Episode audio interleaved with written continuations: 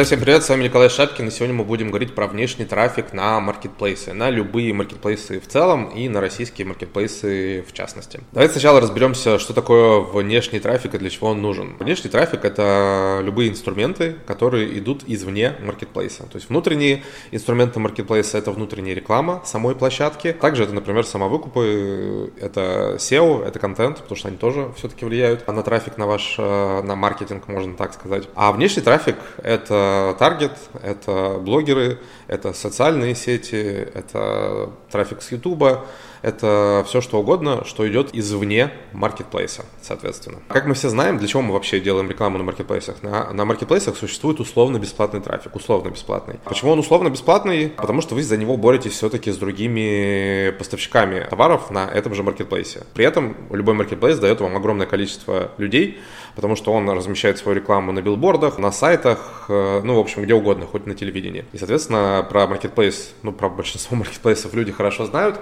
и идут на него выбирать те или иные товары. Но вы за этот трафик э, должны бороться с теми людьми, кто продает также в этой нише, соответственно. Поэтому мы его называем условно бесплатным. И чтобы вам быть выше в поисковой выдаче, то есть там человек вбивает какой-то запрос, чтобы вы были там первыми или хотя бы в какой-то там первой десятке, первой двадцатке, вам нужно делать много продаж. То есть банально просто, чтобы делать много продаж, вам нужно сделать продажи. Чем больше вы их делаете в момент времени, соответственно, тем выше вы становитесь по тому или иному ключевому запросу. В целом, ну, выглядит все просто. И, соответственно, первые продажи можно получать с помощью как внутренних инструментов, так и внешних. Давайте пройдемся по тем ситуациям, когда нам нужен именно внешний трафик. Потому что я считаю, что внешний трафик, он не первостепенен.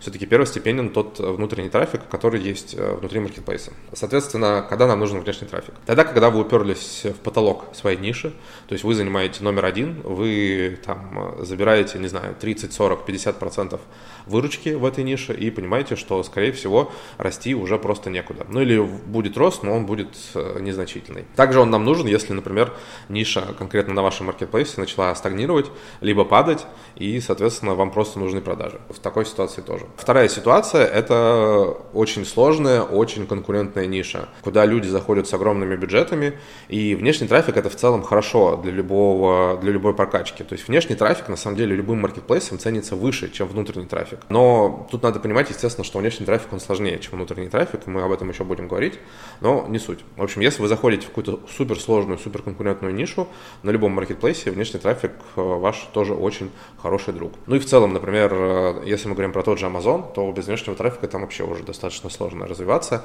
и внешний трафик это, наверное, спаситель, образно говоря, для многих продавцов, кто умеет, естественно, им пользоваться. Потому что расценки на внутреннюю рекламу, за расценки на один клик, за там тысячу просмотров, тысячу показов, они очень-очень сильно растут и очень сильно увеличиваются. И российский маркетплейс это тоже ждет когда-то, через год, через два, не знаю, через три. Сейчас реклама там достаточно дешевая, но надо это иметь в виду, что называется. И третья ситуация, когда внешний трафик это для вас хорошо, это ваша ситуация, если вы просто классный специалист во внешнем трафике. То есть вы настраивали до этого Яндекс Директ, вы настраивали до этого таргет во ВКонтакте, либо вы работали с блогерами, либо вы сами являетесь блогером, или у вас есть какая-то площадка, где у вас огромное количество аудитории, то 100%. Можно не использовать выкупы, можно не использовать отзывы, можно использовать тупо внешний трафик.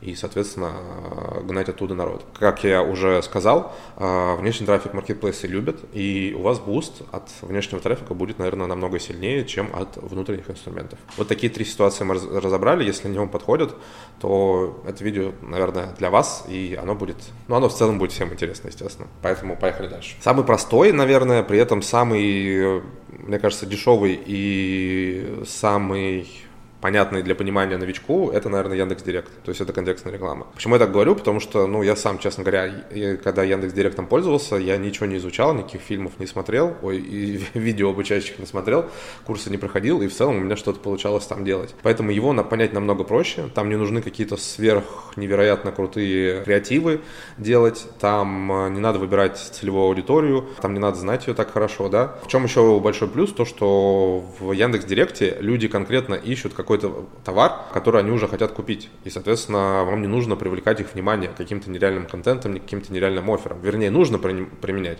но не так, как в Таргете все-таки. То есть это более горячий трафик. В Яндекс.Директе вы будете получать более горячий трафик, потому что он сам уже ищет, образно говоря, там, канцелярский нож, к примеру, и, соответственно, вам просто надо быть сделать офер интереснее, чем делают ваши э, конкуренты, кто продает канцелярию. То есть как работает Яндекс Директ, ну, кто совсем уж не знает, соответственно, я иду в Яндекс, я хочу купить какой-то товар, я набираю его, первые позиции выпадает это рекламный, потом идет э, какая-то поисковая выдача, потом снова реклама и так далее. И часто народ не отличает, на самом деле, поисковую выдачу от э, рекламной выдачи и, соответственно, может кликать. То есть вы ведете сразу же на карточку вашего товара на маркетплейсе, и человек может же ну, сразу же и купить, соответственно, ваш товар. Поэтому Яндекс Директ ну, для меня и для новичков, мне кажется, наиболее, наиболее полезен сейчас, на данный момент, и просто в обращении, в обучении, скажем так, в познании, вернее, этого инструмента. Следующая большая тема – это, естественно, таргет, но раньше у нас был таргет на Фейсбуке, в Инстаграме, даже в Ютубе,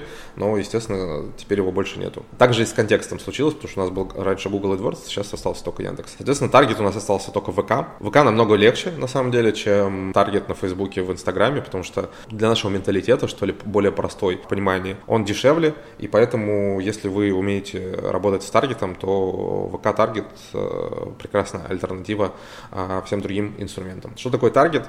Соответственно, в чем его минусы, в чем его плюсы? А, минус основной в том, что вам нужно найти именно того человека, которого заинтересует ваш конкретный offer. И через таргет нельзя продавать все подряд. То есть вряд ли вы продадите канцелярский нож через таргет. То есть через таргет все-таки продаются какие-то уникальные предложения, какие-то подарки, какие-то хайповые товары, какие-то ну, новинки чего-либо и так далее. Какой-то должен создаться небольшой хотя бы вау-эффект. Человек должен хотя бы задуматься, типа, а нужен ли мне этот товар? Может быть, он мне нужен. То есть хотя бы посмотрю, что там написано, какие там фишки есть и так далее. То есть люди приходят в социальные сети, и они не ищут конкретно ваш товар. Они просто приходят туда общаться с людьми, как, какие-нибудь мемасики посмотреть, отдохнуть мозгом и так далее. И, соответственно, им иногда э, периодически показывается реклама, э, то есть ваша реклама. И, соответственно, вы своими креативами, своими оффером, своими какими-то заманивающими текстами должны его, соответственно, заинтересовать, и э, ну, он, он, возможно, купит ваш товар. В чем плюс его в том, что если вы хорошо знаете свою аудиторию, то вы можете получать очень классные результаты, и даже э, это может стать дешевле Яндекс Директа, потому что Яндекс Директе все-таки большая, очень сильная конкуренция сейчас. Если вы хорошо настраиваете таргет, у вас могут клики выходить намного дешевле, чем в Яндекс Директе. Но тут сложнее найти свою аудиторию, тут сложнее ее заинтересовать, и это надо понимать. Блогеры, все банально, соответственно, люди намного лучше покупают у людей. Немного, наверное, этот блогерский скажем так, хайп э, продажи товаров через блогеров, он подостыл, но все равно люди достаточно уверенно покупают у блогеров. Люди смотрят обзоры на какие-то товары, они там спрашивают, что это за футболочка у, девочек, у девочек-блогеров, да, там особенно отлично продают мамочки, ну, то есть какие-то товары для детей. А мы все эти истории, я думаю, слышали сто раз. Но тут есть и сложности, и свои плюсы, естественно. Свои плюсы есть, что очень часто бывают кейсы, когда ты не ожидаешь, и это выстреливает, типа, там, в сто раз круче, чем ты ожидал, образно говоря. И огромное количество кейсов, и я слышал, у моих знакомых есть, что там чуть ли не товар не заканчивается за пару дней после того, как блогер хорошо рассказал про ваш товар, и вы попали, соответственно, в вашу целевую аудиторию. Самая основная проблема тут,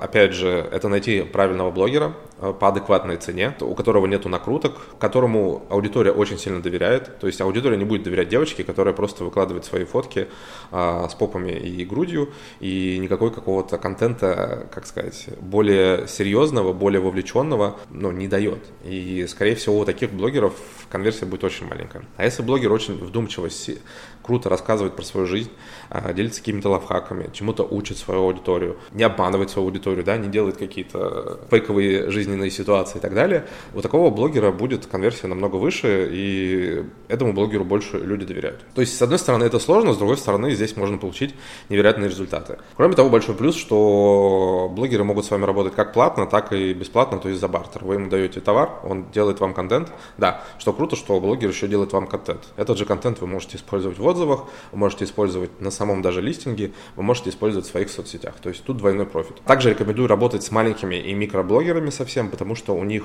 э, аудитория в большинстве своем более новая, более живая, и они, естественно, более дешевле, и с ними ну, устроить такой посев, образно говоря, даже бартерный, там, раздать 10, 20, 30 э, единиц товара, у вас будет огромное количество контента, у вас будет огромное количество упоминаний, и это может э, также неплохо сработать. При этом блогеров можно использовать как и для роста своих собственных соцсетей, для роста ваших подписчиков, которых вы будете потом прогревать, ну, соответственно, на продаже, и также использовать ну, и напрямую на продажу конкретно, то есть вести от блогера можно как на соцсети, так и на непосредственно карточку товара.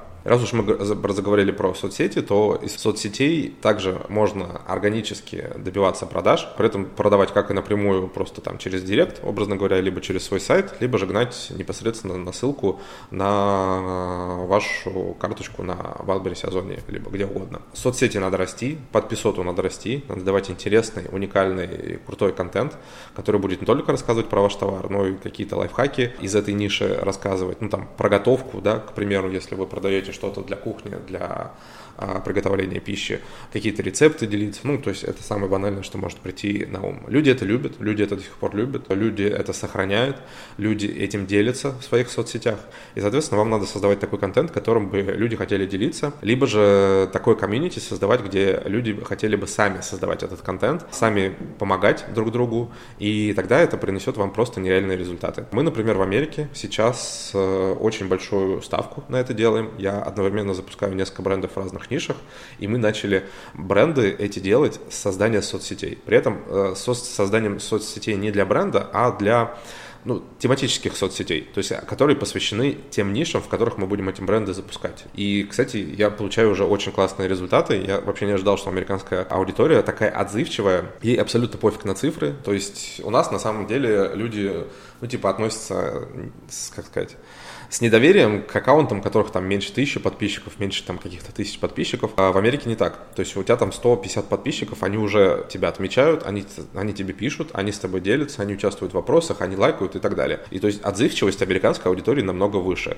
И мы буквально за месяц, за полтора сделали там а, три аккаунта в Инстаграме по тысяче, полторы тысячи человек. А, не вложив ни копейки. Все на органике, при этом мы выкладывали чужой контент, отмечали людей, а, эти, это людям нравилось, они там помогали нам, рекламировали нас и так далее. В общем, очень отзывчивая аудитория оказалась в Америке.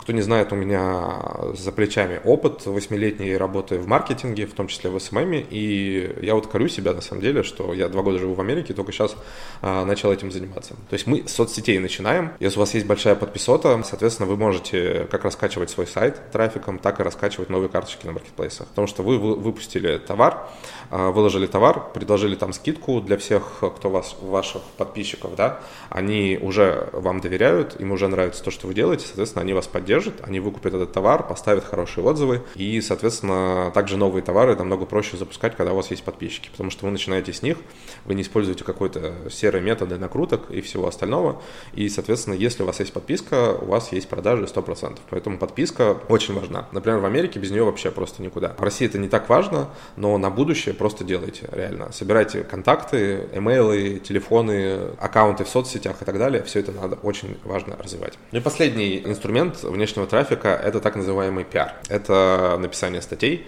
это участие в выставках и так далее и тому подобное. Статьи дают хороший трафик. И вы, наверное, видели на самом деле там, э, ну, например, я перед там 14 февраля, перед Новым годом всегда э, люблю заходить в Google и вбивать там, там 10 лучших подарков для девушки и так далее. Иногда выходит что-то интересное, но по, по, факту, то есть вот эти вот топы, типа там топ-20 лучших подарок девушки на 14 февраля, все эти статьи пишутся для, для продажи товаров. И создатели этих статей либо сами э, этот товар э, продают, либо же используют просто реферальные ссылки, и за переход по этим ссылкам они, естественно, получают процент. И это, на самом деле, очень хорошая практика. В Америке она сильно очень распространена, у нас не так сильно, но в этом может быть и ваше преимущество, если вы будете участвовать в таких статьях. Кроме того, у нас есть огромное количество ресурсов, где вы можете сами а, какие-либо статьи, вы можете показывать, что вы эксперт э, в данном направлении, и люди будут подписываться, опять же, на вас, на ваши соцсети и, возможно, покупать ваши товары. Поэтому вот именно статьи, ну, не нужно обесценивать. Что касается выставок, естественно, это прям для со всех э, больших э, людей, что называется, вернее, для больших продавцов. Но и тут, наверное, больше уже интересно это тем, кто продает что-то оптом. Скорее, вы будете находить на выставках своих э, дистрибьюторов. Но, тем не менее, в тоже хорошая идея, но она не для всех подходит, конечно же. Тут надо уже э, смотреть по ситуации. Я надеюсь, вам было интересно. Пока.